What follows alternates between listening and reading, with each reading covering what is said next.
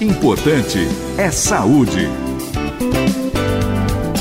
Olá, amigos da Gazeta Online. Eu sou José Roberto Portante, trazendo sempre um assunto interessante sobre sua saúde.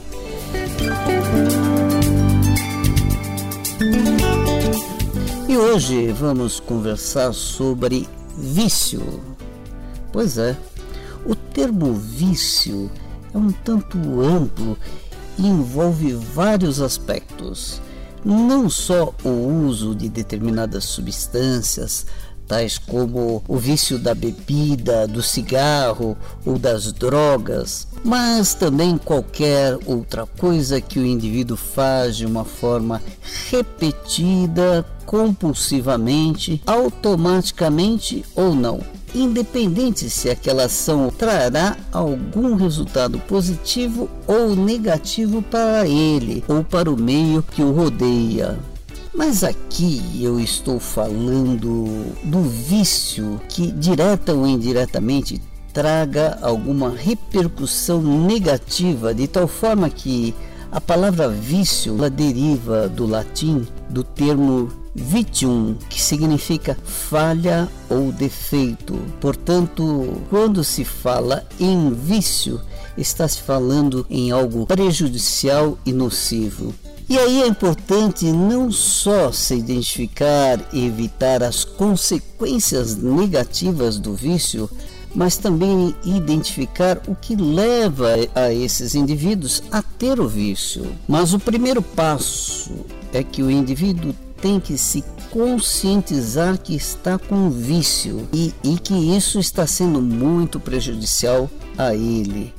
Muitas vezes as pessoas não se consideram viciadas, acham inclusive viciado uma palavra muito forte e até muitas vezes se ofendem com esse rótulo. Não acreditam ter apenas um, um hábito e que um hábito não é um vício. Mas a verdade é que se já não consegue ter domínio das suas vontades, das suas ações, nas mais diversas situações, abuso de substâncias químicas, compulsão por jogos de azar, compulsão por sexo, compulsão inclusive por ver internet, usar internet, ou usar celular ou redes sociais, WhatsApp e assim por diante, isso não é apenas um hábito inocente, é um vício. O indivíduo perdeu o domínio de si mesmo, de suas vontades e de suas ações. Ele perdeu a moral com ele mesmo e dessa forma ele não pode cobrar que outras pessoas o respeitem. Afinal de contas, ele mesmo não consegue respeitar a si próprio. Mas o que leva alguém a ter um vício? Existem pessoas que apresentam uma certa predisposição genética para o vício. No entanto, elementos sociais, vivenciais e comportamentais acabam por desencadear o vício. Indivíduos que de alguma forma buscam em determinadas ações ou substâncias a compensação de algo que lhes falta.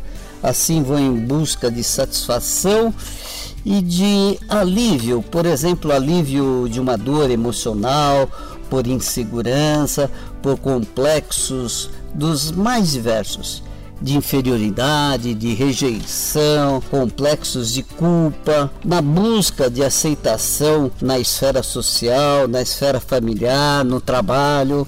Enfim, são infinitas as possibilidades.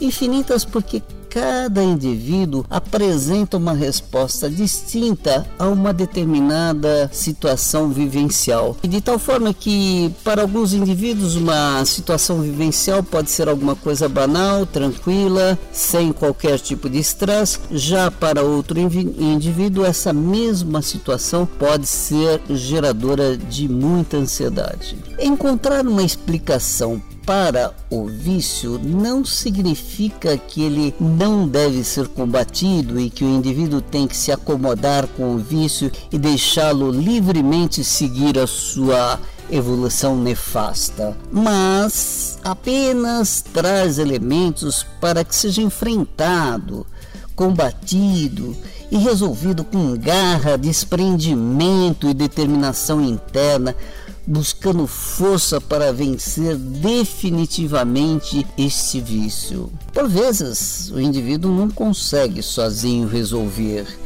E aí a necessidade da ajuda de um profissional, de preferência aí um psicólogo, um terapeuta ou um médico, preferentemente um psiquiatra, que vai poder inclusive utilizar, se for o caso, algum tipo de medicamentos para ajudar a controlar e resolver essa parte do vício.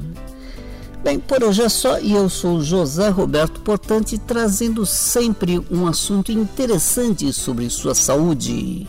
Importante é saúde.